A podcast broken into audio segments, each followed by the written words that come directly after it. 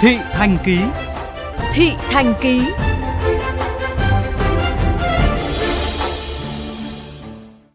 Thưa quý vị, hôm qua 11 tháng 5, giá mỗi lít xăng tăng gần 1.500 đồng, trong khi các loại dầu cũng tăng từ 1.100 tới 1.300 đồng. Trong đó xăng RON 95 nhóm 5 đã vượt 30.000 đồng một lít, cao nhất từ trước tới nay. Hàng loạt đợt điều chỉnh tăng và chỉ có một vài đợt điều chỉnh giảm nhỏ giọt đã và đang tiếp tục gây áp lực lớn lên giá cước vận tải. Sau nỗ lực co kéo không tăng cước trong nhiều tháng, với mốc mới của xăng dầu lần này, nhiều doanh nghiệp vận tải đang phải tính đến phương án tăng giá để bù đắp chi phí. Ghi nhận của phóng viên Hoàng Hà.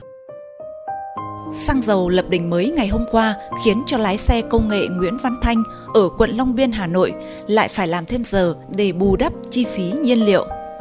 Nhưng anh lo ngại thu nhập cũng không được cải thiện bởi cước phí doanh nghiệp xe công nghệ tăng không đáng kể.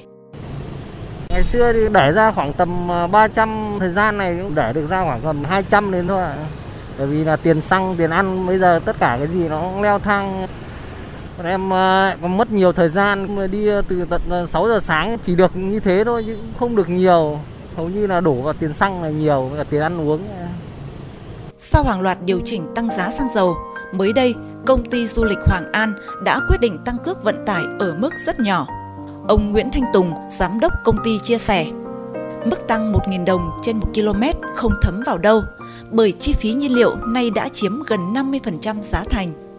Tuy nhiên, với mong muốn phục hồi du lịch, chia sẻ khó khăn với khách hàng, doanh nghiệp phải gồng mình co kéo và tiết kiệm mọi chi phí để ổn định giá cước cái dịch bệnh xong ấy, cái mùa du lịch nó bắt đầu nó mới mở ra các cái công ty du lịch và các cái công ty lữ hành có gọi xe bên mình thì người ta cũng đều yêu cầu là phải chia sẻ để khách quay lại thì ưu tiên đầu tiên là cái giá cả nó phải tương đối cạnh tranh. Bên mình cũng phải chia sẻ cái khó khăn đó. Nói thật ra bây giờ thì chỉ là ở cái mức gọi là để giữ khách thôi chứ chưa phải là cái mức có lợi nhuận.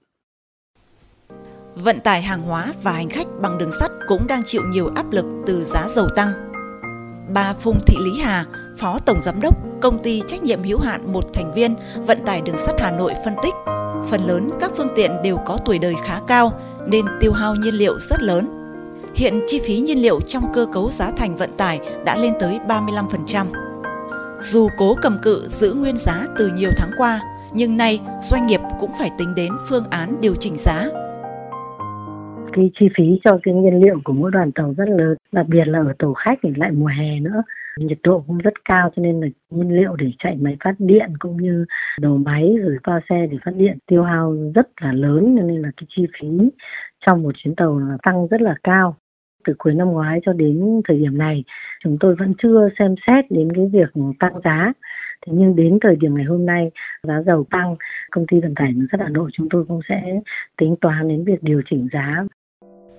Ông Trần Đỗ Liêm, Chủ tịch Hiệp hội Vận tải Thủy Nội địa khẳng định cước tàu chắc chắn sẽ tăng, nhưng sẽ khó tăng đồng loạt bởi hầu hết các hợp đồng giữa chủ tàu với khách hàng đều là hợp đồng dài hạn với mức giá cố định. Chắc chắn là phải tăng, mà nhưng mà tăng thì bây giờ nó cũng tùy theo mặt hàng. Bây giờ đang vận động là độ một vài tháng mà giá nó tăng thì mình đề nghị nó tăng trăm ngàn đồng một tấn thì bây giờ có thể đề nghị nó thêm năm sáu ngàn tùy theo cái doanh nghiệp có cái doanh nghiệp nó chấp nhận có doanh nghiệp thì nó chưa chấp nhận cũng không khổ cái này bây giờ ông cứ phập phà phập phù lúc thì ông lên lúc thì xuống lúc thành ra nó cũng khó. Hiện giá xăng dầu trong nước đã tăng trên 40% so với năm ngoái, tạo áp lực rất lớn đến hoạt động vận chuyển hàng hóa và hành khách trên toàn quốc. Ông Lê Trung Tính, Chủ tịch Hiệp hội Vận tải ô tô hành khách liên tỉnh và du lịch thành phố Hồ Chí Minh đề xuất.